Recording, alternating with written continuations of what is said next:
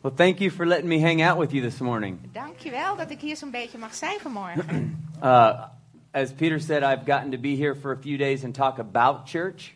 Eh, ik ben hier een paar dagen om over de kerk te praten. But what I really love is to be in church. Maar wat ik echt van hou, dat is om in de kerk te zijn. I, I I loved uh, being able to worship with you guys, Ik vond het heerlijk om met jullie te aanbidden. even though I only understood two words Terwijl ik eigenlijk maar twee woorden begreep. God and hallelujah. God en halleluja. We got that in common, we're good. Dat hebben we tenminste het gemeen. Um, so uh, I noticed that you guys were sharing testimonies. Ik, eh, het viel me op dat jullie met elkaar getuigenissen deelden. And so, if it's okay, uh, I'd like to start with sharing my testimony. if En als jullie het goed vinden, ga ik mijn getuigenis delen met jullie. Uh, when I was uh, 24 years old, Toen ik 24 jaar oud was, uh, I graduated from uh, college. slaagde ik voor het college, voor een een soort universiteit. Actually, I graduated when I was 22. Eh, toen ik 22 Ja, ja. was. Um, and and I, I moved to Hollywood, California. En toen ben ik naar Californië gegaan, Hollywood, you said? Yes. Yes, naar Hollywood. Um, and uh, I started experimenting with drugs. En toen begon ik met drugs te rommelen. And a few years later, um, I was a cocaine addict. En een paar jaar later was ik natuurlijk cocaïneverslaafde. And uh, a couple years after that, En nog uh, een paar jaar later life started to get more than I could handle. werd het leven meer dan ik aankon. And so I sat down one day to take my own life. En toen, ja, op een dag had ik het plan om mijn eigen leven te nemen. I was getting ready to do it, Ik stond op het punt om het te doen. And all of a sudden I remembered something that I learned when I was little. En opeens herinnerde ik me iets wat ik, iets wat ik geleerd had toen ik klein was. My mom took me to church when I was little, and I had a Sunday school teacher that told me that there was a heaven and a hell. Mijn moeder nam me vroeger, toen ik klein was, mee naar de kerk. En die zondagschoolonderwijzeres leerde me over de hemel en over de, over de hel. And, and so I, I got scared because I thought, if that's true, I'm going to be in one of them in a few minutes. Ja, en ik, ik werd heel erg bang, want ik dacht, kijk, over een paar minuten dan ben ik of daar of hier. Eh, Of in het een of de ander. The problem was is I didn't know which one. Maar ik wist niet waar. Uh, so I called the one Christian friend that I knew of, En toen belde ik met de enige christelijke vriend die ik kende. And uh, I told him what was going on. En ik vertelde hem wat ik van plan was. He said, I don't have all the answers, but would you come to church with me? Hij zei, ja, ik heb ook niet alle antwoorden, maar kom alsjeblieft met mij mee naar de kerk. And I came to a church just like this, En toen kwam ik in de kerk, net zo'n kerk als dit. and I heard somebody tell me that Jesus could set me free. En toen hoorde ik iemand vertellen dat Jezus mij kon bevrijden. And that day in that service, En die dag, in I, die dienst, I raised my hand and I accepted Jesus Christ as my Savior. stak ik mijn hand op en aanvaarde ik de Heer Jezus als mijn redder. I gave my life to God, and I still had drugs in my pocket. Ik gaf mijn leven aan God, maar ik had nog steeds drugs in mijn, eh, eh, in mijn zak. And now uh, I'm, I'm a completely changed person. Maar nu ben ik een heel veranderd mens. And so um, I believe in the, the local church. Dus ik geloof, ik heb zo'n geloof in die lokale kerk. I believe that the local church is the greatest evangelistic tool on the planet.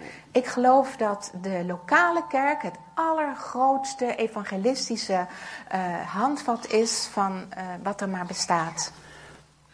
I also believe that it's our responsibility to share the hope that we have found with the rest of the world. En ik geloof ook dat het onze verantwoordelijkheid is om te delen met de hoop die wij hebben met de rest van de wereld.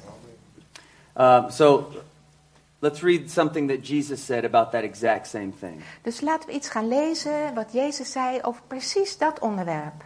Matthew 4 18 and 19. Matthäus 4, vers 18 en 19. Matthäus.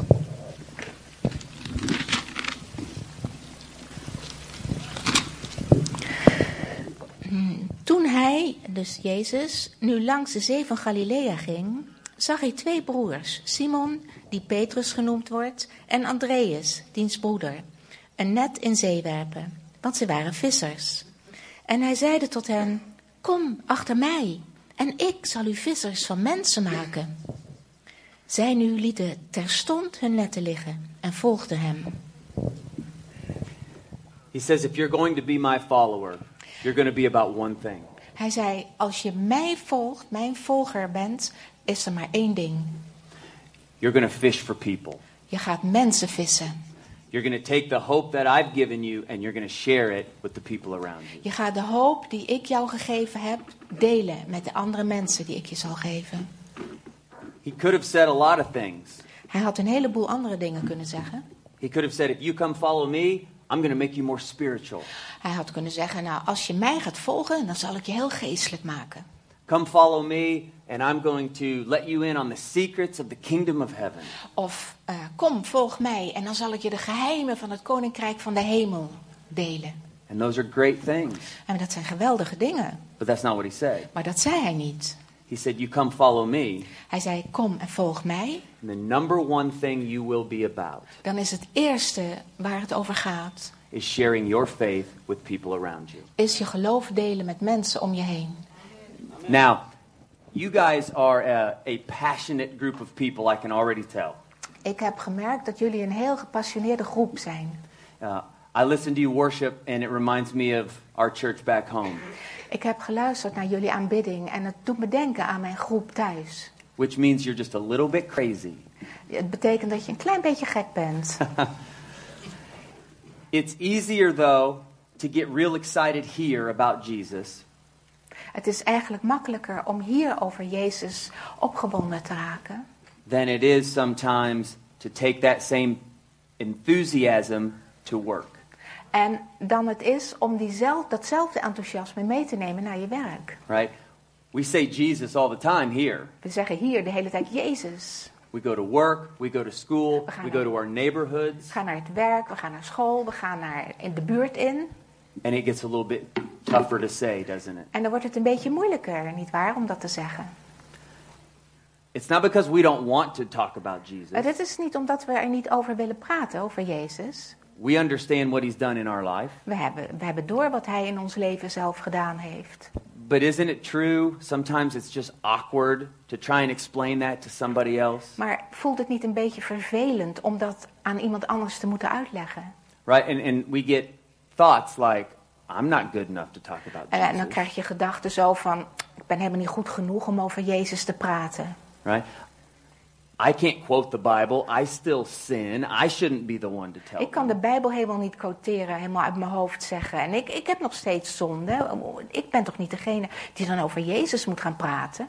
Let's leave that for pastors like Peter. Laat Peter dat maar doen, een voorganger.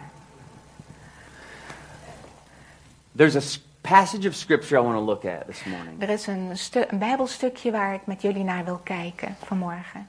That I think will help every single one of us En dat zal jullie allemaal helpen make uh, sharing our faith very simple. om het heel simpel te maken, je geloof te delen met een ander. Because if we can figure that out, Want als we dat doorhebben, this really can be the beginning of change for this entire city. dan zou het wel eens de verandering kunnen in, inleiden tot de, van, van onze hele stad. All right, so, so let's read John 4 5 through 9. Dus dan gaan we lezen Johannes 4 van 5 tot 9. Mm, Johannes 4.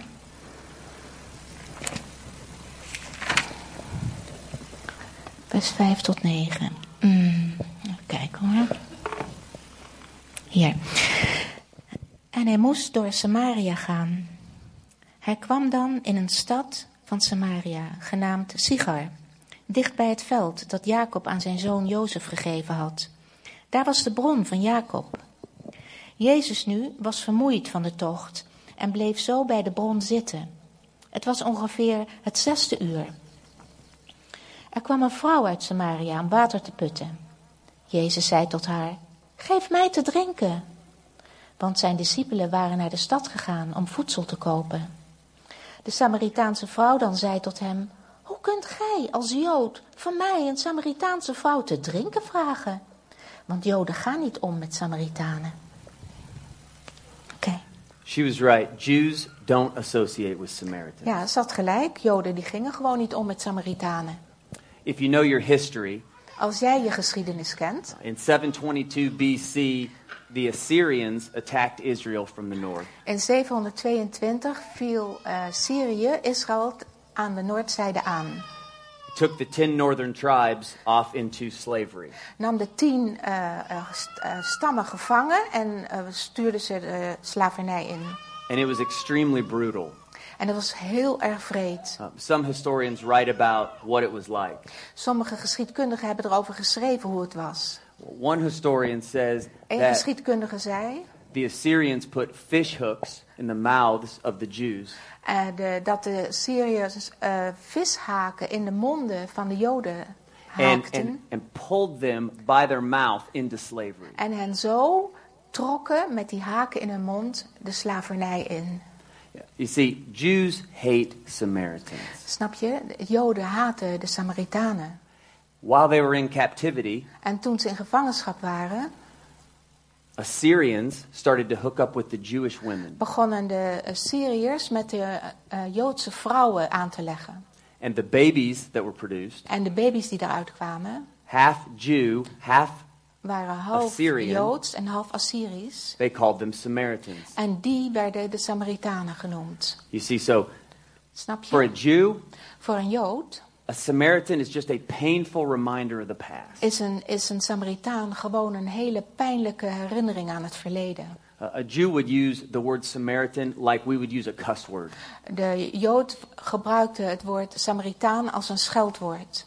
So, so Jesus shouldn't have been talking to this woman. Dus Jezus moest helemaal niet tegen die vrouw praten. Werd helemaal niet verondersteld om daar tegen te praten. Jews don't talk to Samaritans. Joden praten niet met Samaritanen. Rabbis like Jesus don't talk to women in public, En period. eh, rabbies zoals Jezus praten sowieso niet tegen vrouwen in het publiek. And so he never, never should have been talking to a woman, Samaritan, in public. Zo, dus hij zou nooit, nooit van zijn leven tegen een vrouw hebben moeten praten die Samaritaanse was en dan nog publiekelijk. And she's not just any Samaritan woman. En ze is maar niet zomaar een Samaritaanse vrouw. She's an outcast, even among her own people. Ze is uitschot, zelfs onder haar, onder haar eigen mensen. That's why in the text it said she got her water at noon. En daarom staat er in die tekst dat zij haar water over een, tegen de middag aan het halen was, om 12 uur ongeveer. See, Samaritan woman wouldn't normally get water at noon. Want dat doen de gewone Samaritaanse vrouwen niet. They would go in the morning or in the evening when it's cool. Zij gaan 's ochtends of 's avonds en het is lekker koel. Unless Tenzij somebody like her tried to go in the morning iemand zoals zij, als zij 's ochtends zou willen proberen te gaan water halen. and see because she's an outcast, En omdat zij uitschot is, she wasn't accepted. zou ze niet worden geaccepteerd. This woman had already had five husbands. Deze vrouw had al vijf mannen gehad. She was living with a sixth man who Ze- wasn't her husband. Ze leefde met een zesde man die niet eens haar man was. And this is completely unheard of at this time. En dit is echt helemaal ongehoord in die periode. So when she goes to try to get water in the mornings, Dus als zij eh, water 's ochtends gaat halen, people start looking, dan gaan de people start kijken staring, en naar haar staren, start whispering, fluisteren, start pointing. She vingerwijzen. feels their judgment. Dan voelt ze die veroordeling van hen. So she says, I'll never go in the morning again. Dus zegt ze nee, I'll ik never 's go in the evening nooit again. meer. Ik ga nooit meer s'avonds. I'll go get water at noon Ik when ga no one else will be water there. halen als er niemand is. That's why she goes at noon. Daarom gaat zij om 12 uur. And see, in Jesus' day, In Jezus dagen, if someone was unclean, als iemand onrein was, they believed that that, that shame was transferable. dan geloofden zij dat dat overdraagbaar was, die schande, die schaamte. So if you talk with somebody who's unclean, Dus als je met iemand praat die onrein is, their shame transfers to you. dan komt dat, die schande van haar op jou. So no rabbi was going to, to, to ever get caught talking to this woman. Zo- dus geen ra- rabbi die er is, die ooit betrapt zou worden met het praten met zo'n vrouw. Because if her shame transferred onto them, they couldn't do their rabbi duties. Want als die schande van die vrouw op hem zou overkomen, zou hij niet eens zijn plichten als rabbi kunnen vervullen. So no rabbi was going to talk to her, and no Samaritan even wanted to talk to her. She's that messed up. Geen rabbi wilde met haar praten, maar zelfs geen Samaritaan wilde met haar praten. Zo zat zij in de knoei, in de, in de ro- rommel. But Jesus doesn't avoid her like every other rabbi. Maar Jezus vermijdt haar niet. He actually ministers to her. Hij gaat haar zelfs bedienen, helpen. John, John 4, 22 through 27. Johannes 4, vers 22 tot 27 zegt: ehm, Gij aanbidt wat gij niet weet. Vers 22, yes? John 4, 22 through 27. Oké. Eh, maar gij aanbidt wat gij niet weet. Wij aanbidden wat wij weten. Want het heil is uit de Joden. Maar de uren komt en is nu dat de waarachtige aanbidders de Vader aanbidden zullen in geest en in waarheid. Want de Vader zoekt zulke aanbidders. God is geest. En wie hem aanbidden, moeten aanbidden in de geest en in de waarheid. De vrouw zei tot hem: Ik weet dat de Messias komt, die Christus genoemd wordt. Wanneer die komt, zal hij ons alles verkondigen. En Jezus zei tot haar: Ik, die met u spreek, ben het. Vers 27 also. Yes, please. En daarop kwamen zijn discipelen en waren verbaasd dat hij met een vrouw in gesprek was. En toch zei niemand: Wat zoekt u? Of waarom spreekt u met haar? says the disciples were surprised to see him talking to this woman. Er staat dat de discipelen verbaasd waren dat, ze dat hij met een vrouw, dat ze dat konden zien, dat hij met een vrouw stond te praten. Because he was risking his entire career by talking to this woman. Hij, hij riskeerde zijn hele carrière door met deze vrouw te praten. Not only that, he was risking their careers by talking to this woman. En niet alleen dat, hij riskeerde ook hun eh, carrière door met die vrouw te gaan praten. So they're shocked to find him talking to a Samaritan Dus ze woman. waren helemaal in shock toen ze zagen dat hij met een Samaritaanse vrouw aan het praten was. If we could talk to the disciples today, Als wij vandaag aan de dag met die discipelen zouden kunnen praten, I bet you they'd say we learned a couple things from our rabbi that dan day. wed though. ik je dat ze zullen zeggen van, nou wij hebben wat geleerd van onze rabbi die dag. A- And it's this. En dit is het. If you really want to make a difference in this world Als jij in deze wereld een verschil wil gaan uitmaken and, and share your faith, en je geloof wil delen, you're going to have to be willing to take a risk on somebody dan, heb je, dan moet je echt eh, bereid zijn om een risico te nemen. that everybody else has already given up on. Waar, waar anderen het al hebben opgegeven over, over een risico waar anderen al niet meer over praten. And when you do, just know it's going to be messy. En als je dat doet, als je dat gaat doen, dan moet je van tevoren weten dat het een rotzooitje wordt. And so I want to ask you En dan wil ik jullie vragen: is there somebody in your life that you could take a risk on? is er iemand in jouw leven waarmee jij een risico wil gaan lopen? A friend, a family member, Een vriend of iemand uit je familie? somebody at work, somebody at school? Iemand op je werk of op school? Maybe everybody else has already given up on him. Misschien hebben een heleboel mensen hen al opgegeven. But what if you didn't? Maar als jij nou eens niet opgeeft over die persoon. And, and what if you didn't judge him like everybody else? En als jij die persoon nou eens niet zou veroordelen zoals iedereen doet. And you just loved him and served him? En je gaat die persoon liefhebben en hem dienen. And, and what if God used your efforts En als God nou eens jouw ehm, inspanning gebruikt to change their life for eternity? om hun leven voor eeuwig te gaan veranderen. It starts with being willing En het begint met het willen van to jou. take, a, to take a risk on somebody that Oh. everybody else has already given up on. Om een risico te gaan lopen met iemand waar anderen het al helemaal hebben opgegeven. And I think they would sort of smile En dan denk ik, eh, dan zullen ze gaan glimlachen. And say, uh, to our surprise, we also learned a couple things from the Samaritan woman that day. En dan zullen die discipelen zeggen, ja, we hebben tot grote verbazing ook nog wat geleerd van die vrouw. Van die Samaritaanse vrouw. John 4, 28 and 29. Ja, Johannes 4, vers 28 en 29. Waarom spreekt u met haar? De vrouw dan liet haar kruik staan en ging naar de stad en zei tot de mensen: Kom mee en zie de mens die gezegd heeft: Alles wat ik gedaan heb. Zou deze niet de, de Christus zijn? Zij gingen de stad uit en kwamen tot hem. Now picture this. Nou, stel je dat nou eens voor. This shy, timid, scared woman, Deze verlegen, timide, angstige vrouw. an outcast, and she knows nobody wants to hear from her. Uitschot. En ze weet, niemand wil van mij horen. She goes back into town Ze gaat terug de stad in and she does two things. en ze doet twee dingen. She shares her story Ze vertelt haar eigen verhaal and she invites people to see Jesus. en dan nodigt ze mensen uit om Jezus te komen kijken. That's it.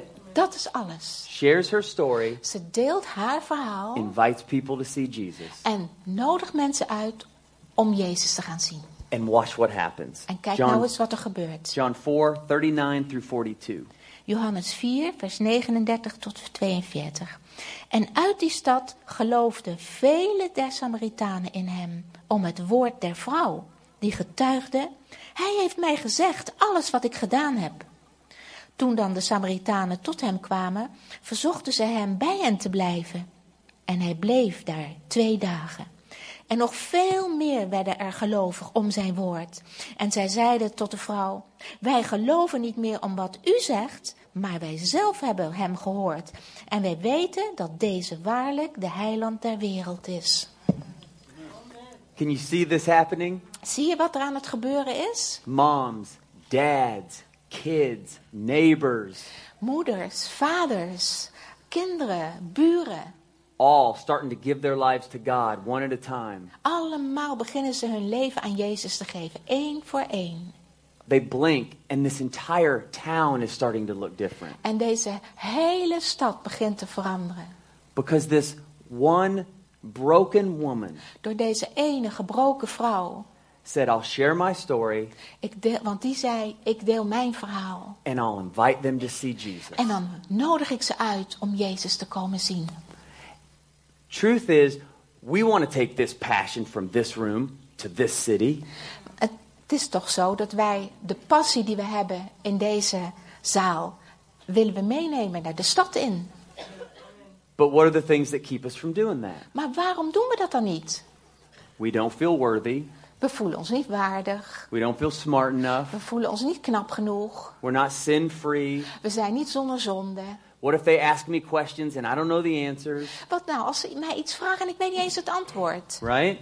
Toch?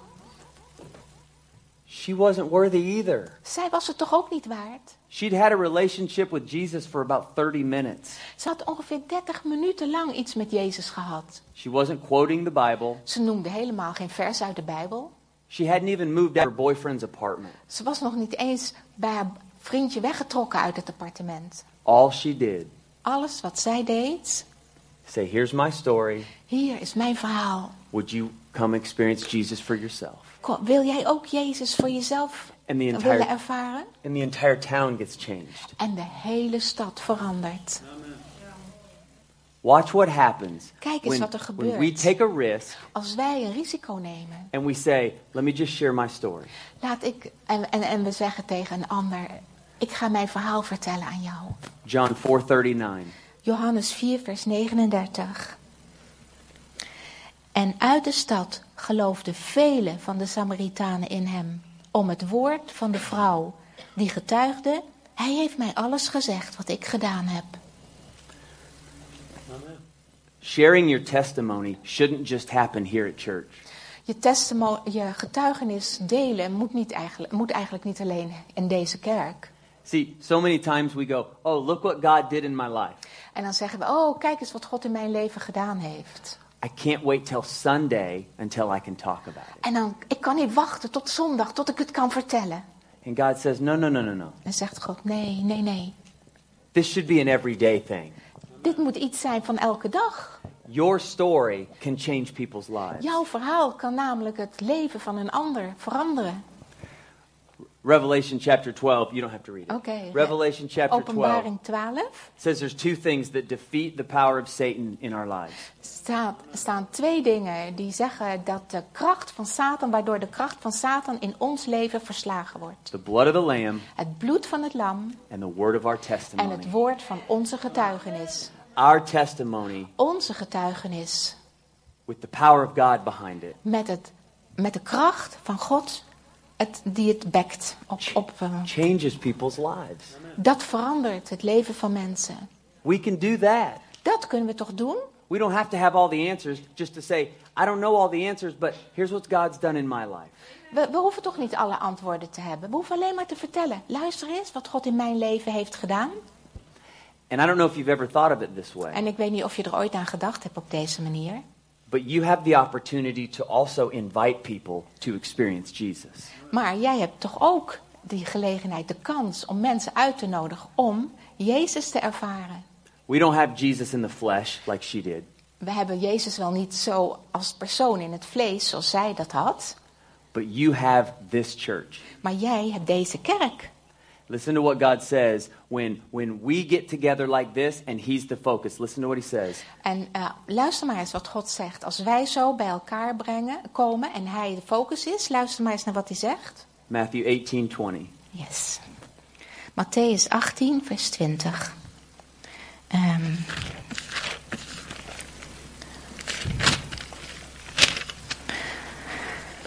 Mm. Want waar twee of drie vergaderd zijn in mijn naam, daar ben ik in hun midden. We know that God's presence is everywhere. We weten dat God overal aanwezig is. But He says when we get together like this and He's the focus, Maar hij zegt, als wij bij elkaar komen, zoals hier bijvoorbeeld, en hij de focus is, He says, My presence will be there with you in a very special and unique way. dan zal mijn aanwezigheid op een hele speciale, bijzondere manier er zijn. That's why Jesus got so excited Daarom werd Jezus zo opgewonden when He told His best friends one day, I'm going to build my church and the gates of hell can't stop it. toen hij zijn vrienden zei van ik ga mijn kerk bouwen en de poorten van de hel zullen het niet kunnen weerstaan. He wasn't just building clubs for Christians to get together at. Hij, hij bouwde niet alleen maar clubs voor mensen om bij elkaar te komen, voor christenen om bij elkaar te komen. He was building the greatest evangelistic tool that we'll ever see. Hij bouwde het grootste evangel- evangelistische gereedschap wat de wereld ooit maar zal kunnen zien. We can, if we'll take a risk, we can partner with the local church. Als wij een risico nemen, dan kunnen we een partnerschap, een deel hebben aan de lokale kerk. See, so many times we don't want to talk about Jesus because all the things we've already said. Heel vaak willen we niet over Jezus praten vanwege alle dingen die we al gezegd hebben. Let me just tell you this. One of the best things you could ever do for somebody you love who doesn't have a relationship with Jesus Een van de mooiste en fijnste dingen die je ooit kan doen voor iemand waar je van houdt. Pardon, bij you love en dan? um, is, is just tell them, I don't have all the answers. Om te zeggen, ik heb nou eenmaal niet alle antwoorden. But here's my testimony. Maar hier is mijn getuigenis. And would you like to come experience Jesus with me? En heb je zin om met mij Jezus te gaan ervaren? That method of evangelism Die manier van evangeliseren is incredibly simple. is zo simpel. And it's been, it's been working. God's been using that method of evangelism to change people's lives for 2,000 years. Die, die manier van evangeliseren heeft God gebruikt al 2000 jaar lang om het leven van anderen te veranderen. And it's still working today. En het werkt nog steeds vandaag. I want to play a video for you. Ik wil een video voor jullie draaien. This is a video that we showed at our church back home in Denver. Deze hebben we thuis in Denver ook laten zien. And, and the, the woman in this video, En de vrouw in deze video, her story uh, reminds me of the Samaritan woman. het doet, het doet me denken aan het verhaal van de vrouw in dit verhaal. De En- en- Samaritaanse vrouw. And it just shows what can happen when we take a risk on people and the power of God shows up. En dat laat jullie zien wat, wat er gaat gebeuren als wij een risico durven lopen met bepaalde mensen. En de kracht van God komt. All right, watch this. Oké.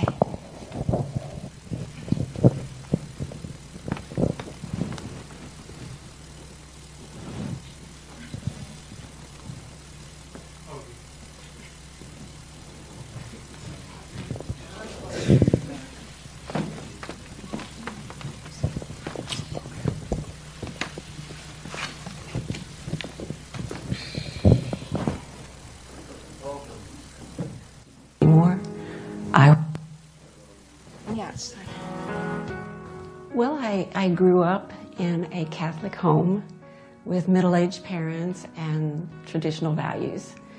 And I can remember as a child going to confession and not having any sins to confess, so I would make some up and then dutifully say my Our Fathers and Hail Marys. But by the time I was 17, I didn't have to make up sins anymore. I was pregnant and I was experienced with the hallucinogenic drug culture of the early 1970s. When I was 20,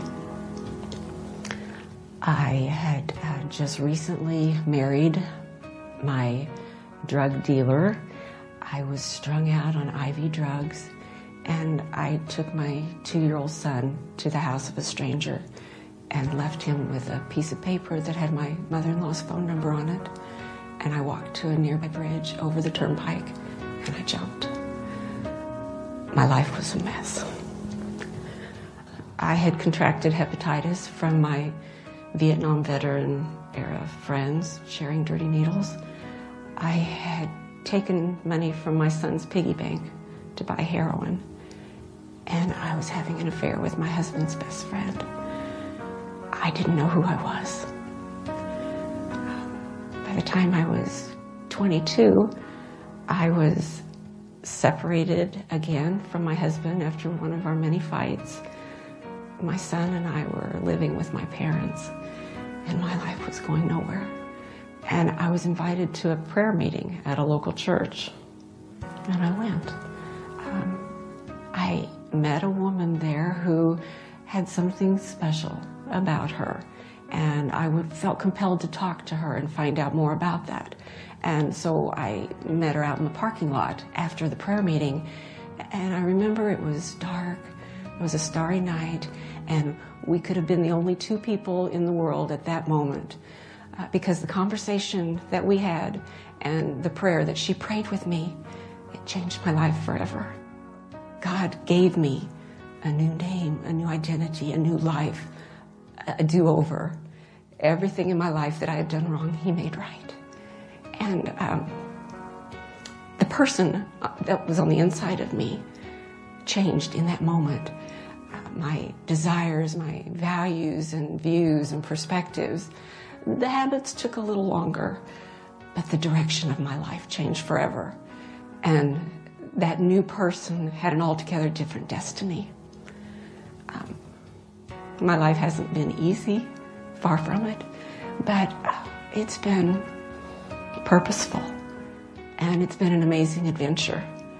And I have three wonderful children, uh, three precious grandchildren, and I became a nurse and I've given my life to taking care of the dying. And when I was 50, I founded Hospice Care of America. And I now know who I am. I'm a child of a king, an heir of eternal life, a citizen of heaven, and a follower of Jesus Christ. That's my life.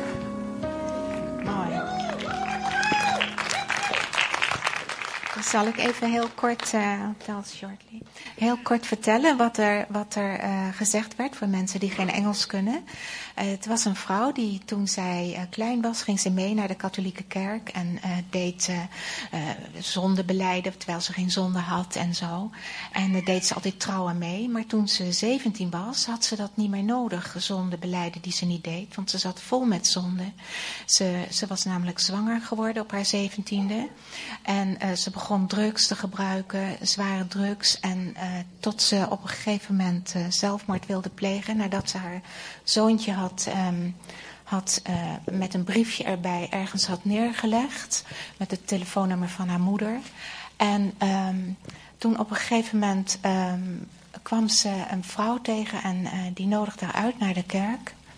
En in de kerk uh, ik weet niet meer of ze die vrouw in de kerk ontmoette of daarvoor. In ieder geval, ze ging naar de kerk, ze werd uitgenodigd. En daar was een vrouw en die bad voor haar. En uh, dat gebed, van die vrouw, dat veranderde haar hele leven. Die, die vertelde alle dingen die zij nodig had. En die vertelde over de liefde van Jezus. En dat gebed veranderde het perspectief in haar leven. Het veranderde haarzelf. Het veranderde het verlangen in haar hart. Het veranderde het doel dat zij had in haar leven. En ehm, ze zegt de praktijk ervan was nog, dat duurde wat langer, omdat uit te voeren. Maar haar doel was helemaal anders. Haar leven veranderde totaal.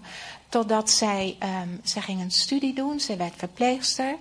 En zij is uh, geworden, toen zij 50 jaar werd, moeder van uh, een aantal kinderen.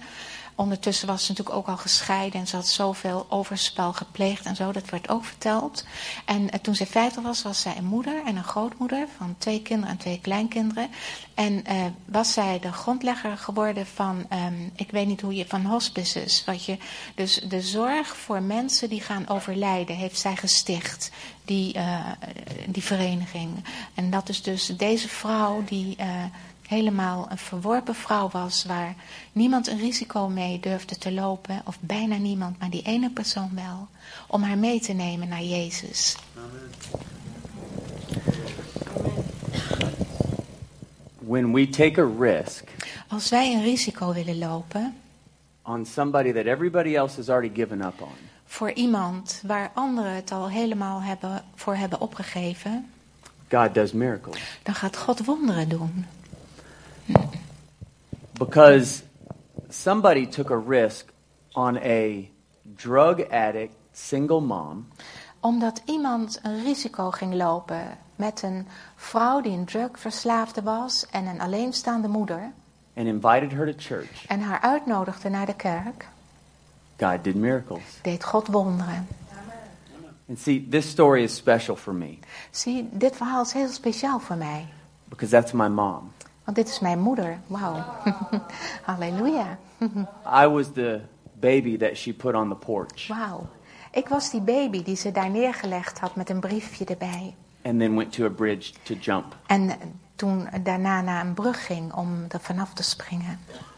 But somebody took a risk on her. Maar iemand liep geen risico lopen voor haar. And God saved her life. God heeft haar leven gered. And then she took me to church when I was a little kid. En toen heeft ze mij naar de kerk meegenomen toen ik klein was. So when I was 24 and wanted to commit suicide, Dus toen ik 24 was en zelfmoord wilde plegen, I couldn't do it. kon ik dat niet doen. And then God saved me. En toen heeft God mij gered. And today I'm a pastor. En vandaag aan de dag ben ik een voorganger. And Just recently, my 11-year-old son got baptized. En pas geleden werd mijn 11 jaar oude zoon gedoopt. And he went public with his faith. En hij ging vertellen over zijn geloof in het publiekelijk. Because somebody took a risk on a drug addict kid that everyone else had given up on. Omdat er iemand was die een risico wilde lopen met een drugsverslaafd kind. My mom, me and my child three generations are going to heaven. Halleluja. Zijn, gaan mijn moeder, ik en mijn kind, drie generaties, zullen naar de hemel gaan. You can do this. Jij kan dat ook doen. You don't have to have all the answers. Je hoeft niet alle antwoorden te hebben. You don't have to be perfect. Je hoeft niet perfect te zijn. You don't have to be sin-free. Je hoeft niet zonder zonde te zijn. You just need to be willing to take a risk on somebody. Je moet alleen maar het verlangen hebben, er zin in hebben, het willen om een risico te gaan lopen met mensen. And just be yourself and say I don't have all the answers. En wees gewoon jezelf en zeg ik heb niet alle antwoorden. But I'll share my story with you. Maar ik ga mijn verhaal aan jou vertellen. And I'll invite you to my church where you can experience the presence of God for yourself. En dan kan ik jou meenemen naar mijn kerk en dan kan je zelf die Jezus ervaren. And God does miracles. En dan gaat God wonderen doen. All right. Can I pray for you? Kan ik voor je bidden? Okay. God, I thank you that you have a plan for every single one of us. Dank u wel, Vader, dat u een plan hebt voor een ieder van ons. I thank you that you love us just the way we are. Ik dank u dat u van ons houdt zoals wij zijn. And that you want to do miracles in our lives. En dat u wonderen wil doen in ons leven. And through our lives. En door ons leven. I pray, God, that you would give us courage Ik bid u, God, dat u ons moed geeft to share our faith with the people you've put in our lives. om ons geloof te delen met de mensen die u op ons pad laat komen. And I pray, God, that you would start to do miracles in their lives. En ik bid u, God, dat u wonderen gaat doen in hun leven. And that this city will be changed En dat deze stad zal veranderen by your power. door uw kracht. With everyone's eyes closed and heads bowed, I want to ask a couple questions. Ik wil wat vragen stellen en hou je ogen gesloten en je hoofd gebogen. First question is this De eerste vraag is: Is there somebody in your life Is er iemand in jouw leven that you could take a risk on? waar jij een risico voor wil lopen, zou kunnen lopen? As I've been talking, God's already been putting their name and their face on your mind. Waarschijnlijk terwijl ik aan het praten was, heeft God hun naam of hun gezicht al in jouw eh, gedachten gebracht. And today you would just say, God, give me the courage En vandaag zeg je: Heer, geef mij de moed to go make a difference in their life. om een verschil te gaan uitmaken in hun leven. If that's you, would you just slip your hand up? I'm just going to pray for you. Als jij dat bent, wil je dan je hand opsteken, dan ga ik voor je bidden. Yeah, a whole bunch of us. Ja, dat is een heleboel. Okay, second question is De this. tweede vraag is de volgende. While I've been talking, Terwijl ik aan het spreken was, God's been calling you into a relationship with Him. heeft God jou geroepen om een relatie met hem aan te gaan. Because you're like I was and like my mom was. Want eh, zoals mijn moeder was en zoals ik was, Maybe, maybe you don't mess with drugs, but you're just separated from God. Ga jij misschien, eh, zit jij wel niet te rotzooien met drugs, maar je bent wel gescheiden van God. And today, God's calling you into a relationship with Him. En vandaag roept God jou in een relatie met hem. You know right now is your time. Je weet, nu is het mijn tijd. You need to ask God to forgive you of your sins Dan vraag God dan om vergeving voor je zonde. and become the Lord of your life. En de Heer van je leven te worden. So He gets involved in what's going on right now. Zodat Hij erbij betrokken raakt wat, wat er nu aan de hand is in jouw leven. But most importantly, so you get heaven forever. Maar het allerbelangrijkste is dat je voor eeuwig naar de hemel mag. And if you want to make that decision right now, En als je dat nu wil gaan beslissen, would you raise your hand and I'm going to say a prayer for you? wil je dan je hand opsteken, dan ga ik nu voor je bidden. Praise God. Praise God. Prijs de good, good, good, good. God, you knew exactly why we were coming here today. Heer, u weet precies waarom wij hier vandaag kwamen. You know exactly what we're going through right now. U weet precies waar wij doorheen gaan nu. And you know what you want to do in our life. En u weet wat u wil gaan doen in ons leven. For everyone who raised their hand Voor iedereen die zijn hand omhoog stak. and said they have someone in their life they want to reach out to, eh, die zeggen, ik heb iemand in mijn leven waar ik naar uit wil reiken. I pray, God, that you would give us all courage.